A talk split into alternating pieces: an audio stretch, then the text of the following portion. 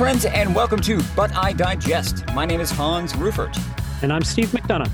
On every episode of the podcast, we feature a specific food or ingredient, traipsing through the mountains to dig up its history, meeting its pungent heroes, and celebrating all of its glorious hoopla. And our topic this week is ramps. Right. So I don't mean the incline because pretty much when I tell people that I'm I'm excited about ramp season, they think, well, uh, is this like a you know you trying to go upstairs in a more efficient way? Um, so what are ramps? I know you know a lot. You know, this is an interesting thing because a lot of people don't know what ramps are. Yeah. They've got such a very, very short growing season. They're not easy to find. I mean, they're not going to be in your big supermarkets right now. It is kind of the thing that you're going to see at you know, in a tart at a nice restaurant for a very short window, that type of idea. Uh, I was at a different uh, job today and I was talking about ramps, and no one, no one knew what I was talking about. Yep. So, you know, instead of telling them what to do, I said, you need to subscribe to my podcast. If you want to know this information, you'd better subscribe. and then I left. I, I, like how you're holding uh, information hostage for ransom, for ransom, holding it for ransom. Um, I'm sorry, starting off the bat there with uh, some pungent humor. Uh, so let's talk about ramps because, quite honestly, I grew up in uh, in Appalachia, and it wasn't until I was uh, almost an adult before I re- I kept hearing people talk about uh, going on a ramp tramp. And you know, when you're a kid, you just want to kind of nod and act like you know what people are talking about. I had no idea. Uh, until I really got uh, involved in sort of the local food scene. So, ramps are essentially a wild onion.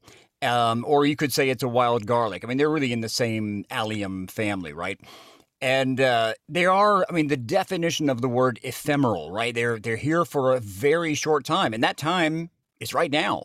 Yeah, uh, right now we're yeah. we're we're it's April twenty first for us right here, and we've got it's a three week window, and then they just die back, and uh, everything else fills in in the woods. Yeah, and we'll we'll talk about that. It really is a fascinating plant, and they are celebrated this time of year. And uh, in fact, I'm going ramp hunting uh, tomorrow, so uh, we'll we'll talk about that. So let's as usual, I love to get into the nerdy scientific stuff, so let's define what are we talking about.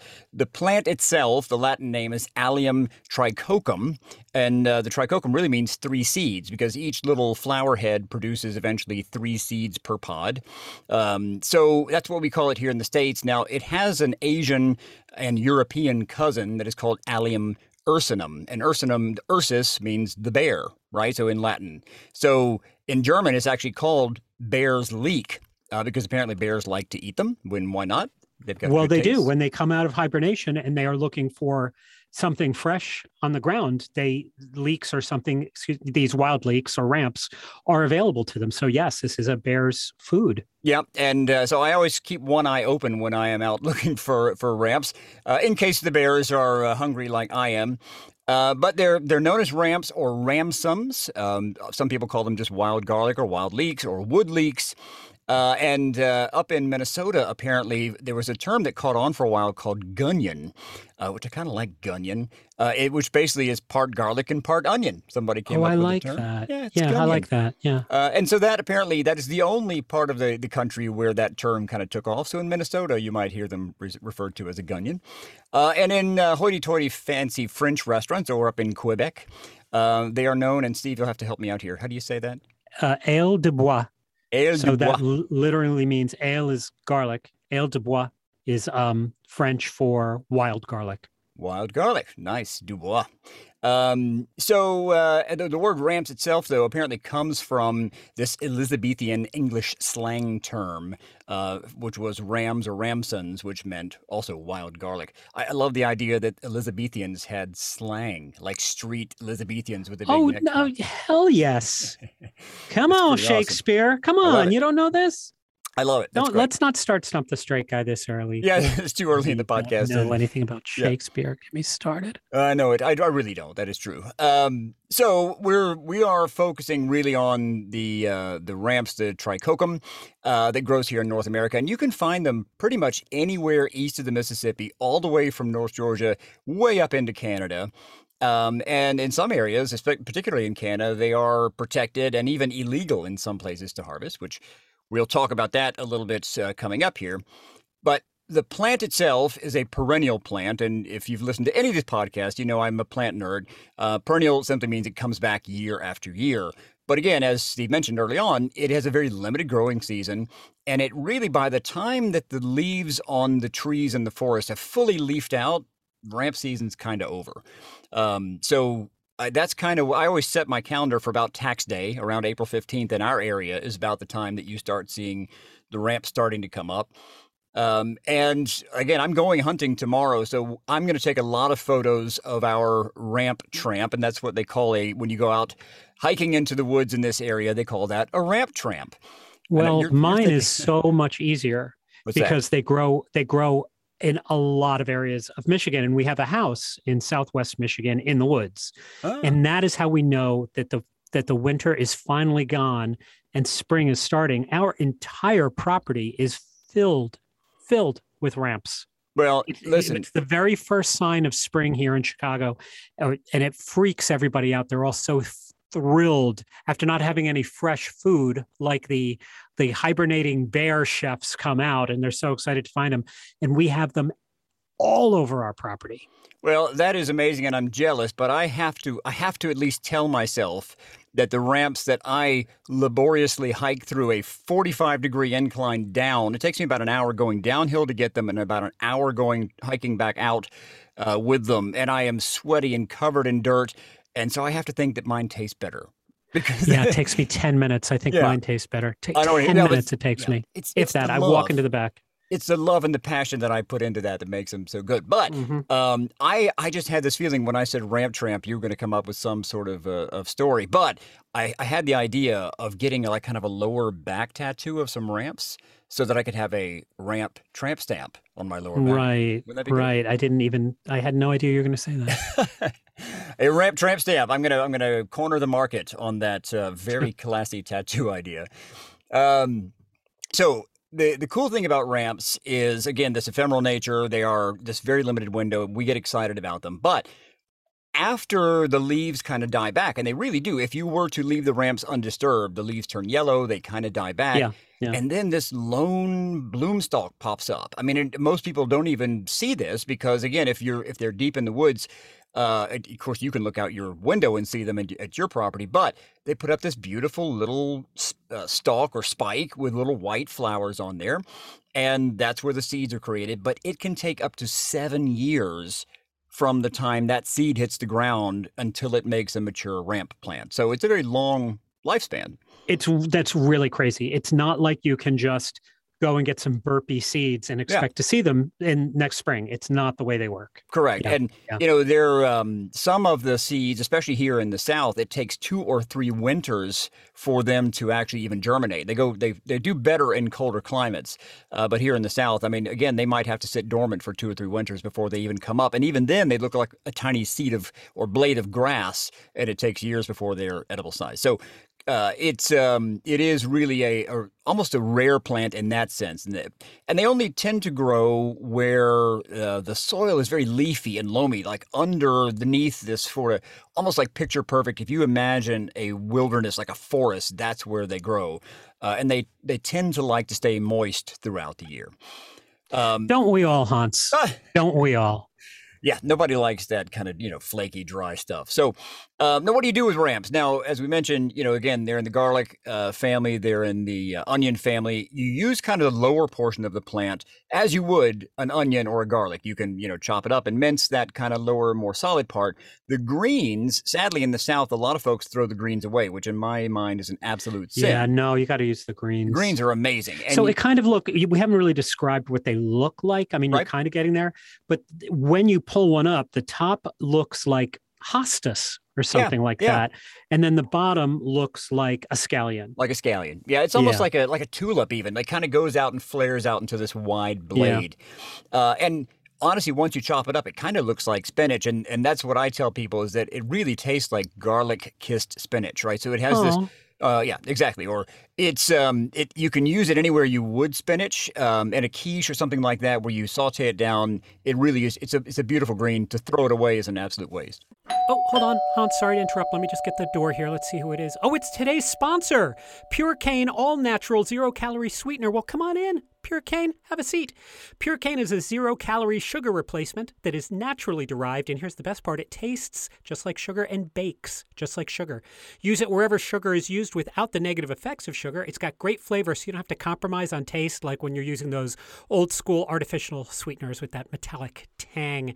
You can use all natural, sustainable Purecane for a zero calorie, zero net carb, vegan, gluten free, keto friendly option in all of your favorite recipes. So, for example, Purecane, uh, we have Grandma Grace's cranberry orange cake that we did that in our cranberry episode. It's got two cups of sugar. What is the ratio to swap you out? Oh, it's one to one. Is it? Well, that makes it very easy Purecane. Well, also this cake is really sweet because we take uh, orange juice and sugar and we make a drizzle pours over the cake and is absorbed into it. And then we take whatever's left and re-pour that into the cake until it's all absorbed in there. It's a lot of sugar, Purecane. Can you make this healthier? You can. Better for me and for um, for the planet. All right. I see you, Purecane. If you want to see Purecane, head over to purecane.com right now and enter promo code But I Digest for 30% off your first order. That's purecane.com, P U R E C A N E. Enter promo code But I Digest. 30%. Thanks for dropping by, Purecane. Oh, look, I got you a slice of Grandma Grace's cranberry cake to go. But hey, hey, I want that Tupperware back. Dan, just for uh, Easter, made a um, a tart just with simple puff pastry, store bought. He made it easy and did a mix of goat cheese and soft cheeses mixed in the ramps, uh, baked that up, and it was an appetizer for Easter. And it was it was perfect. This garlicky, oniony goat cheese tart. Yum. Yeah, I love it. It's uh, it can do no wrong. Now, so they uh, they kind of have this sort of cult like status, uh, especially uh, among the hillbillies, uh, myself included, here in, in Appalachia. Um, again, they grow all up and down uh, the, the Appalachians. And what's kind of cool about them is they are these festivals pop up right about now. I mean, in fact, if you Google Ramp Festival, uh, you will see that starting this weekend and running for about the next three or four weeks, kind of going north, um, there are all sorts of festivals. And um, the one in Polk County, Tennessee, which is the closest one to me, is actually called the Ramp Tramp Festival.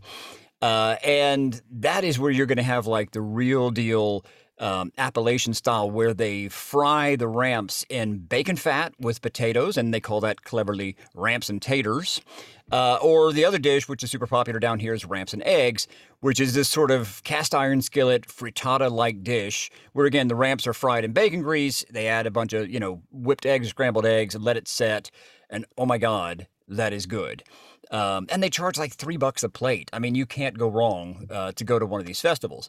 Now, in in some parts of Appalachia, particularly in Polk County, it's no longer a law on the books, but it used to be a local ordinance or law that made it illegal to attend church or school for up to two days after eating ramps because of the quote unquote aroma.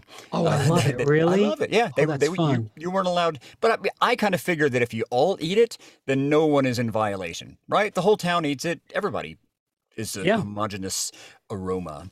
Keeps um, away the devil and the vampires. That's what yeah, we say. That's right. The devil went down to Georgia and then ate some ramps. So yeah, I didn't think about that. That that actually the uh, the vampire thing is a is a real myth here in Appalachia. That is that is a uh, a local folklore of keeping vampires away is is ramps. Um, so the most famous of these festivals, and again they're all up and down, kind of dotted throughout Appalachia, is in the self proclaimed ramp capital of the world, which is Richwood, West Virginia. And starting two weeks before the festival, they have all these volunteers, like 20 volunteers a day, that start. So the ramps have already been harvested, but they have these volunteers then that start cleaning and slicing and bagging these ramps for what they call the Feast of the Ramson. And there, they, in addition to ramps and taters and eggs, they also serve them with beans and with ham and with cornbread. Uh, and as always, they do. They, they tend to fry the ramps in bacon fat, which is amazing. So when they, they, fry them in bacon fat, it's yeah. more like like a collard green correct deal, right? Yeah, They're yeah. still going to be kind of soft like spinach. Right. And... Well, they start with the firmer part, so they start kind of like you would your aromatics. They start sweating the bulb, which has already been kind of diced and chopped, and once that starts to soften, then they throw in the greens and then kind of cut the heat. Um, and then you can also take home, there's a lot of jarred ramp products like salsa and ramp jelly and pickled ramps, which are one of my favorite things because the vinegar that's left over from those pickled ramps is so delightful. And you can use that ramp vinegar in all sorts of vinaigrettes or even on your collard greens. That's really one of my favorite things is ramp vinegar. Super good. Um, and at a lot of these southern festivals, they always crown a queen. Like we have the Marble Festival in Jasper, there's a Marble Queen. And there's an Apple Festival in Ellijay, and there's an Apple Queen. So they always crown a ramp queen at the at all of these little festivals.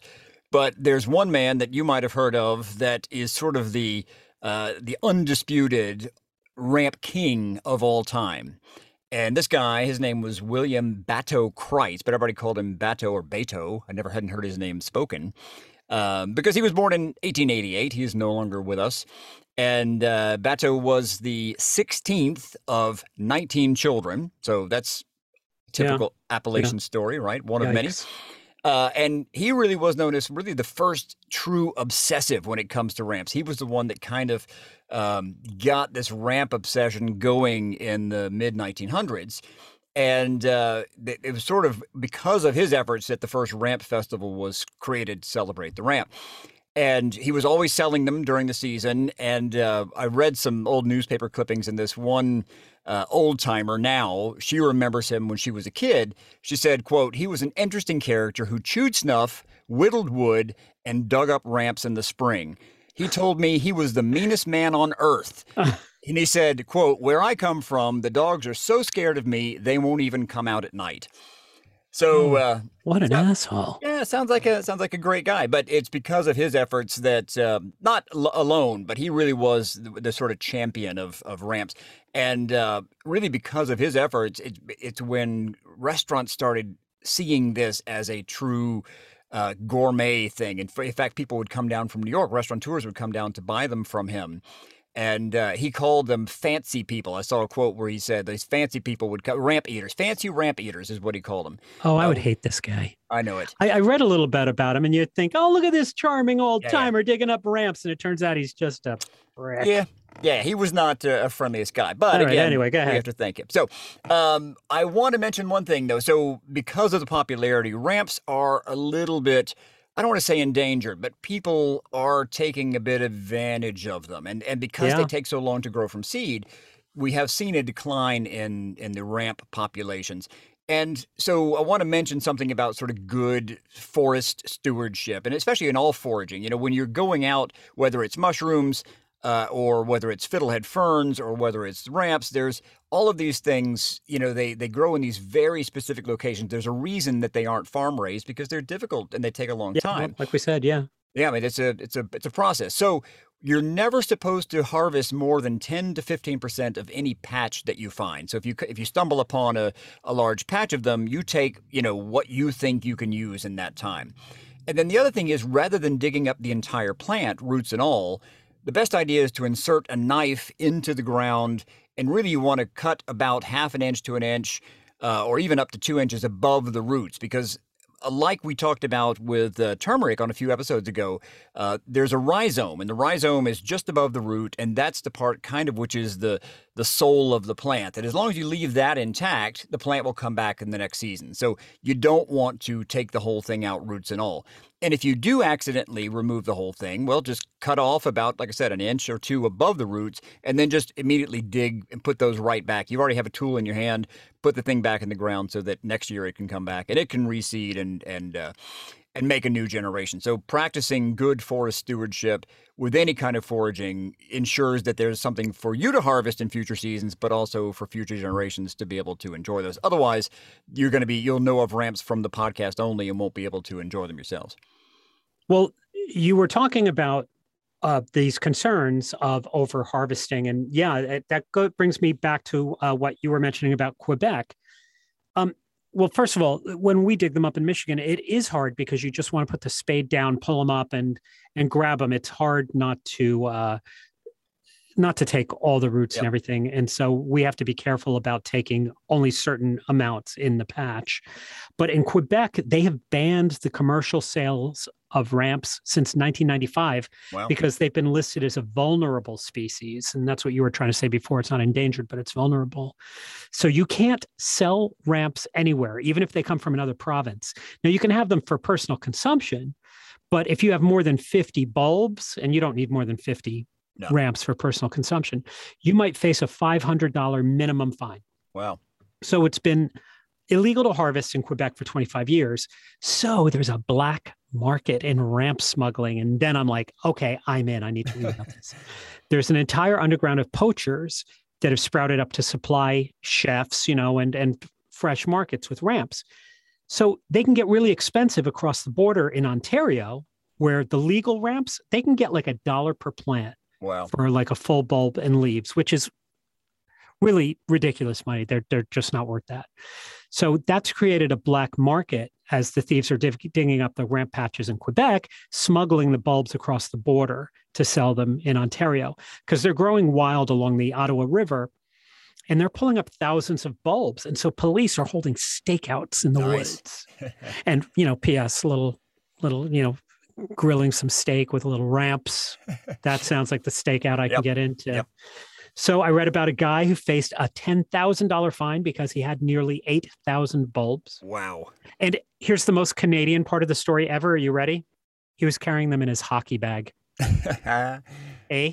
I love that. are the uh, are the uh, stakeout police riding horseback? Are they on mount like Mounties? That'd be awesome. Oh, that would be awesome. yeah. Um, well, I do know that these these one wildlife officers were definitely in a car because they turned on their siren and blocked his car with their car. It would be harder with the horses, I Oh, yeah, yeah. And he had like 2,300 illegal bulbs, and he said that he needed them for his high blood pressure. Nice. Yeah. Must have been really high. Very high, especially when the siren came on. so I was I was thinking about that, and it reminded me in about other veggie smuggling news. Have you heard about what's going on in the Philippines, like right now? No. Um, this year, the local veggie industry, it's been on the brink of collapse because of illegal vegetable smuggling from China. Huh. You know, they're talking about onions, onions and strawberries, but mainly it's about carrots. In Benguet, in particular, uh, it's uh, north of Manila. Uh, they have such a huge production of vegetables that it's known as the salad bowl of the Philippines. That's what they do. So they supply a lot of the Philippines, including Metro Manila. They had a 20% decline in sales for the local uh, Benguet vegetables uh, the year before last. And this year, smuggling is so bad that it doubled. They had a 40% daily sales decline wow. in local vegetables. So whenever whenever the prices are possibly increasing at the uh, at the markets, there are small warehouses that are releasing these cheaper imported vegetables from China and they're flooding the local market with these in, in Manila and the areas. So it's gotten so bad that as recently as weeks ago in March, uh, the Benguet farmers were forced to give their harvest away for free wow. they uh, they gave away and this is recently in march five tons of carrots were given away for relief because consumers are opting to buy the smuggled carrots And that's wild because these are just carrot. I mean, I, I say they're just carrots, but I mean, you know, you would think that a smuggling operation would be like truffles or shark fins or you know whatever. This is carrots. well this is why because local carrots can spoil in two or three days the smuggled ones can last up for two months Mm. and the public is being warned against consuming the smuggled ones because why are they lasting for two months because they're being coated with formaldehyde It is famous for keeping things uh, fresh well beyond Yeah. their expiry date. Uh, yeah, so to speak. Yeah, which isn't new because there was a lot of alarm about uh, Chinese formaldehyde laced cabbage 10 years ago. Um, and they were saying it's a common practice to keep the cabbages fresh. This uh, Chinese cabbage farmer was saying it. You know, otherwise, the vegetables stacked tightly in their trucks would rot in two to three days because they don't have refrigerated trucks. Got it. Now, here's where it gets interesting. The Philippine Senate wants to know why the Department of Agriculture is failing to stop the influx of the Chinese vegetables. So they've been holding hearings with the Department of Agriculture, the DA, about this. So just last week, and we're again we're recording this in mid-April, the Senate president, who presides over the Senate committee of the whole hearing, his name is uh, Vincente Sotto, he announced that they now have a list of the players. There's particularly four people, and they turn out to be connected with the Department of Agriculture. Of course they are. They've been in and out of the Department of Agriculture and the Bureau of Customs, and are said to being to be uh, being protected by the government officials. He says. Yeah, so it's an inside job. It's corruption. corrupt carrots. Yeah. Interesting, right? Yeah, yeah. Well, anyway, that's that. That's my veggie smuggling story. But as I was telling you, I don't need to smuggle ramps anyway because we've got hundreds in our backyard. Yeah, you're flexing now. You're flexing. I know. Um, and ramps are growing naturally in about three fourths of Michigan's 83 counties. And you, uh, you guys might remember Gale Gand. She's our uh, our friend. She's my neighbor. She was on Food Network as well. The cookbooks and you know Gale Gand. Of course, and she and uh, most famous for doing uh, this podcast and doing it, talking about vanilla. chocolate. Yeah, that vanilla, was- vanilla. Yeah, that, vanilla, and that was sort of the apex of her career. But no, don't tell her that. Well, Gale's a uh, she's a, a she's a she's a mover and a shaker. She's Oh, yeah. a she's a hustler. Like if she looks out her back window and she sees there's ramps, she's going to be like, "Oh, there's like 250 bucks in my backyard. Okay, everybody, boots on. We're going to market." and she's like, she will make stuff happen. So she did do that with her eldest son Gio. They started up a um a business when he was uh, junior high school. Probably they started it where he was digging ramps up from the area they have they don't have so many in her, her particular backyard but in her neighborhood they do. And they would go door to door and knock on people's doors and say hey you know you've got all these wild onions in your backyard and they're not weeds. Can we have them? And people are like yeah all right. So uh, he started this business and he was making you know he made a little side hustle for himself as a kid because they would dig them up and she would go as she said uh, she would be a farmer for a month and go knock on the back of the uh, kitchen doors of the restaurants with her buckets of ramps. Nice. I can see her. She would have no problem doing that. Wouldn't even flinch. I can see that. No, especially if it's teaching uh, her kid a little a little lesson Oh, yeah. about finances. Yeah, she's all on that. So we have problems with foragers and theft here in Cook County. Cook County is where Chicago is. Uh, the Cook County Forest Preserve Police have got their hands full of people coming out with buckets and grocery bags, um, and poaching them from the forest preserves, which you know you're not allowed to do. Uh, Sure. one of the officers caught someone with a shopping cart, 30 pounds of plants. Wow. And people will make excuses, say, you know, we pay taxes here, it's public land, but still you're not allowed to do that because then you're taking something public just for yourself. sure. They stopped one guy and he's like, it's uh it's public land and I I just I'm making soup. And this police officer said, No one needs 3,000 onions for soup. That's a hell of an onion soup. It's- they issue about 100 citations each year for poaching, and about 50% of them are because of ramps. Wow. That's impressive. So are ramps in Chicago?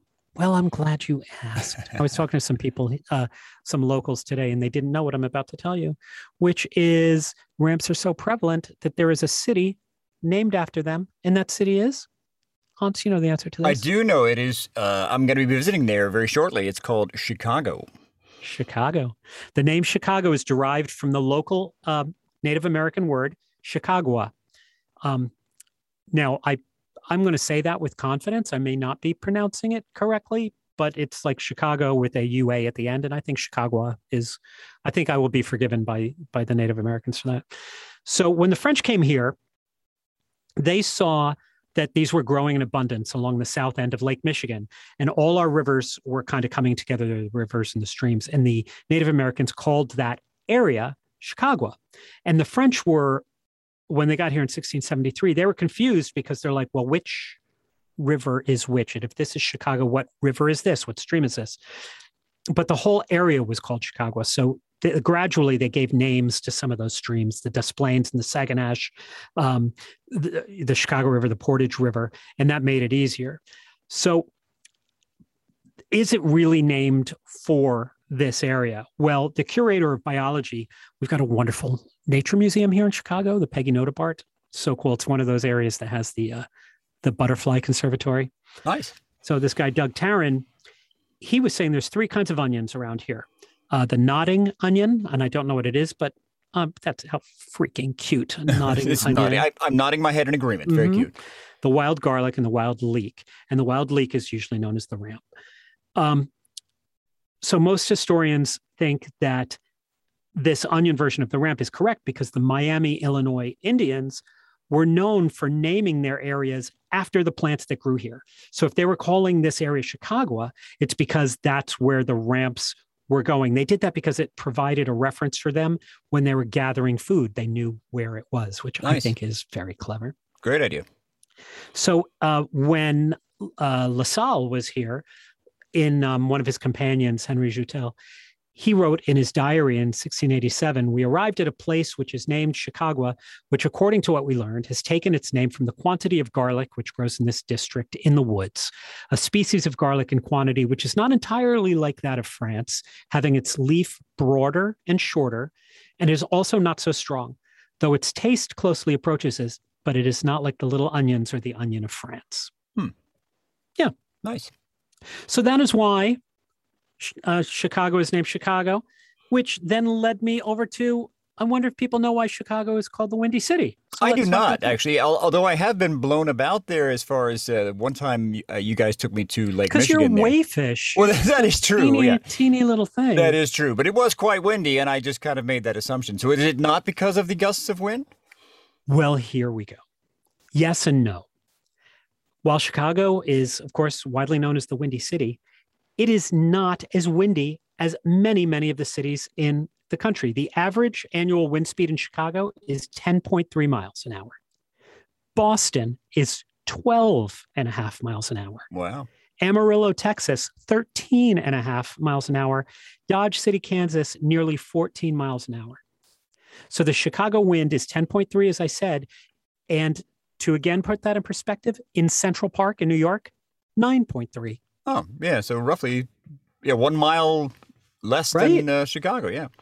But I think that in, in, a big sense, we've earned the title of Windy City because when they rebuilt the city after the fire, they built it on this really strict and uh, excellent grid system. It's very easy to find your way around Chicago.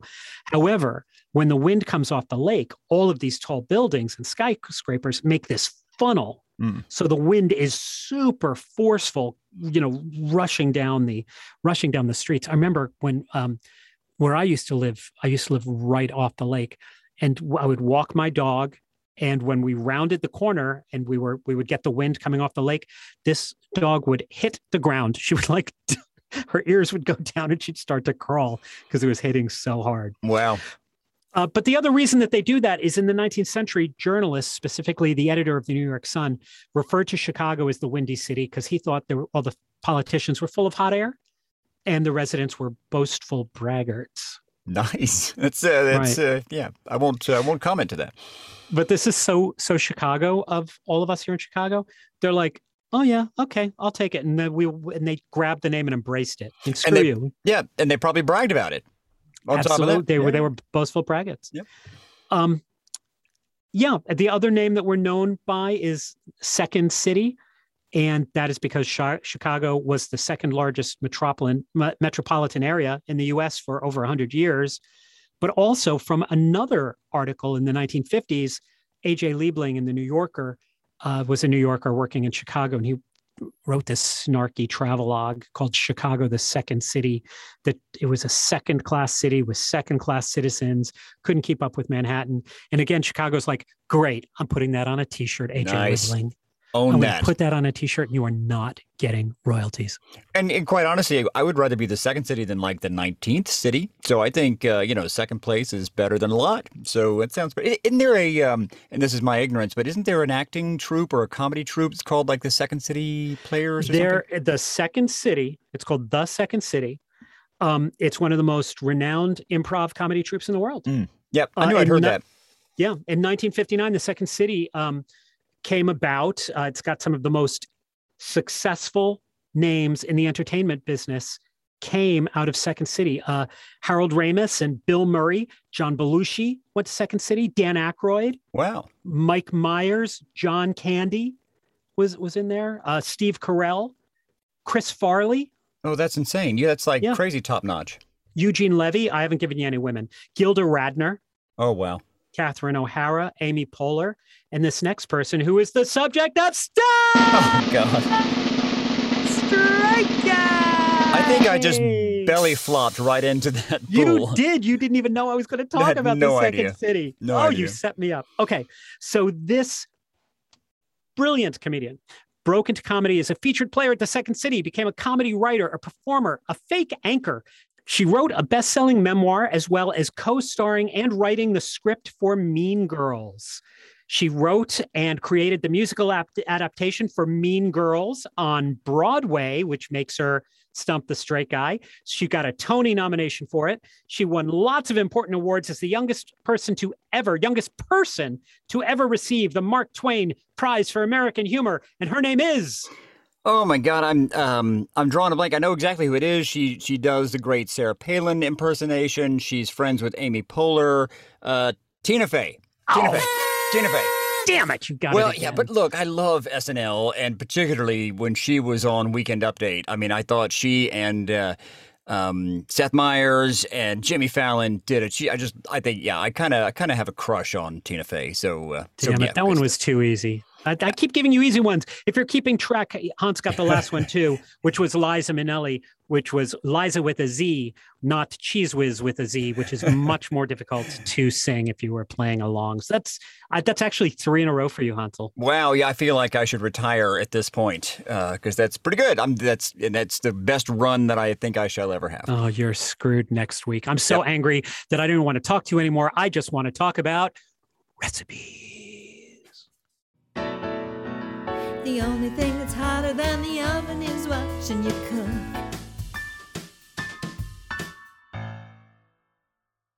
So I did a cookbook uh, many, many moons ago called "Eat Like There's No Tomorrow," and it was right at the time that I really fell headlong into ramps and ramp culture and learning about the ramp. uh, You know, the whole history here in Appalachia. Just fell in love with ramps.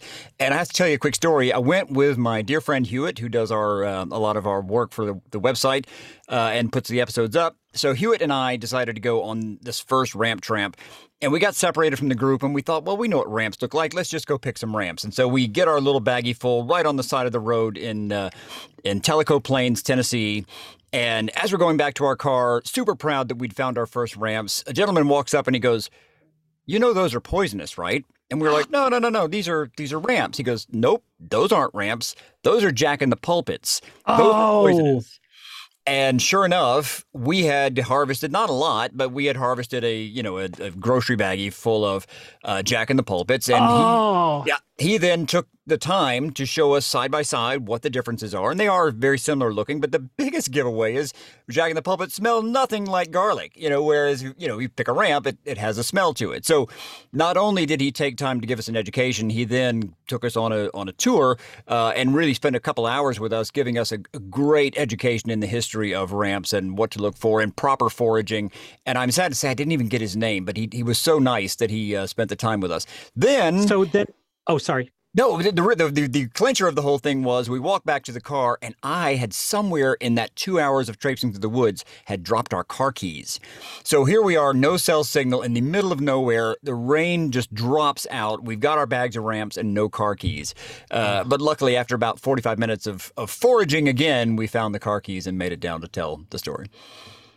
it what you just said about picking the wrong thing made me think there's a uh, I found this TikTok video that's so funny. It's about this gay dad in uh, Brooklyn. He lives in Brooklyn, uh, and he does. I think I think it's just a guy that is doing this character, and he's talking on the phone to his husband, and he's foraging for ramps in Brooklyn uh, because it's the first ramp season for their their baby and it opens with him on the phone screaming, That's a scallion, drop it. Because you have to pull Roman out of preschool right now. It's a short ramp season because of the cicadas. Brood X, okay? I've been to three markets. I'm literally foraging in the park right now. I don't care if you're watching Drew Barrymore. You know it's shorter than a Drew Barrymore season? Ramp season. Ramp season. um, I, I'm going to put that. I'm going to put a link. That's to that. nice. Yeah. His name is Jake Cornell, and it is really funny. cool. I can't wait to see that. Well, I, I went And down then he that drops his car keys. Oh yeah, that's that's the uh, that's the clincher. Well, uh, wonderful memories of that first uh, ramp tramp with uh, with my friend Hewitt. But the the coolest advice he gave me was the best way to preserve these long term is to work them into a compound butter. And I love doing compound butters because what a great way to preserve the that sort of again ephemeral flavor of ramps. Uh, yes, you can freeze them, but they aren't quite the same. But once they're locked into a compound butter, super simple to make, and you can do it with all sorts of things. Uh, but I put that recipe in my book. And it um, it really again extends that flavor well beyond their growing season, and you can use them on steaks or chops or fish or even grilled vegetables. And then the great thing is, beyond ramp season, if you do run out of ramp butter, you can very easily cheat by using a handful of spinach and like four or five or six cloves of garlic, uh, and you can kind of make a uh, ramp adjacent butter um, that's you know you could fool fool the uh, the uninitiated. But anyway, you'll enjoy it, and I'll share, share that with you, and and you will go to your freezer multiple times for that one. Well, when we had our restaurants, we used to bring the ramps from Michigan and we would serve them at the restaurants. So Dan did a couple of different things with them. Uh, like I said, he would make, you know, the tarts, the quiches, the eggs on on Sunday brunch, but also for the catering business, he would make the compound butter. He'd make a lot of it. And as you said, you can't freeze the ramps, but you can't freeze the butter. Right. Sure. So, you know, make the big rolls of butter, Yep. put those away. And so for weddings, like in the middle of the winter, he could have a ramp butter chicken breast. And what he would do is he would uh, put a big chunk of the ramp butter underneath the skin when he was cooking the chicken. Sure. Oh, so Oh, yeah. nice. And it just brings those flavors of spring at any time. It's such a good idea. No, I love it. It's uh, again lasts forever, and I like that idea, especially how you said you put the uh, compound butter under the skin of the chicken Yeah. as you're cooking it. I'm glad you clarified that because if you try to do it with just a chicken, like if you just find a chicken, they will complain about you trying to put the ramp butter under the skin. It gets under their skin. They don't like It's it. under their skin. well, the other thing that we used to do there was put them into drinks. So this was an idea that I had. Do you know what a Gibson is? Oh yeah, you made me one, and I love it. I did really. Yeah, yeah. A- At the Gibson is restaurant. a- It was. This was Oh, at okay. the restaurant Oh, one with the night. Ramp Gibson. You had Uh, the Ramp Gibson. Yeah, absolutely. It was fantastic. Oh wow. Yeah, yeah. So a Gibson is a martini with onions, basically. Uh, when I used to work at TGI Fridays and I was head waiter, I don't. I'm just going to drop that right here, people. He's Head flexing waiter. again. He is flexing. TGI Fridays, Hackensack, New Jersey. Bam, bam. So anyway, when I was head waiter there, I would have to teach all of the new waiters, and we would do something called family food, and I would put them into two different teams, and I would quiz them, and they would win beers afterwards Nice. after the shift. And one of the things was I told them how to remember what a Gibson was. I said a Gibson is a martini with an onion. Gibsonian. Oh, Gibsonian. nice. And it was one of my favorite things because I would ask them questions and you know they'd raise their hand and they'd be like Gibsonian, Steve Gibson. so yes, you're welcome. You will always remember that now. So I took the ramps and I infused vodka with them. So I put them into the vodka, and you put them in for a couple of days, uh, and make a make a martini with that with some vermouth, uh, and a pickled ramp. And the pickled ramps are pretty simple to do with the vinegar, and I will I will tell you how to do those as well. So the thing though is that when you are infusing the vodka, you have you have to give it a couple of days and then take the ramps out because the longer they sit in there, they will it'll start to get so strong that you won't enjoy it anymore. oh yeah, it gets So- woofy. It does. So in fact, we used to mix our uh, ramp Gibsons with half ramp infused vodka and half uh, straight vodka just to cut it so it wouldn't be too strong. nice. And then put that pickled ramp in there. So fun. And that is my ramp Gibson. How do we know it's a Gibson? It's because you give someone the onion. Gibsonian. Gibsonian. Oh, you do not get a shift beer. Uh,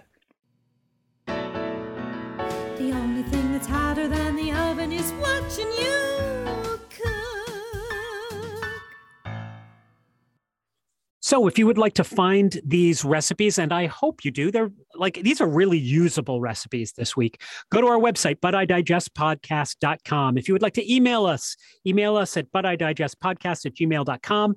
We're on Facebook and Instagram at But I Digest Podcast. I will put a link to that video, that funny video that I want you to see. Uh, I will put that up there. Twitter, we're But I Digest Pod. Also on our website, you will find a link to Hans's Lines of Spices, as well as a link to download my cocktail book, The New Old Bar. As always, special thanks to our sponsor, Hello Purecane Natural Sweeteners. Thank you so much. Our web designer, Hewitt Rabel, to our editor, Natalie DeChico. Special music by Corey Goodrich, and our theme music is by Brian Reyes.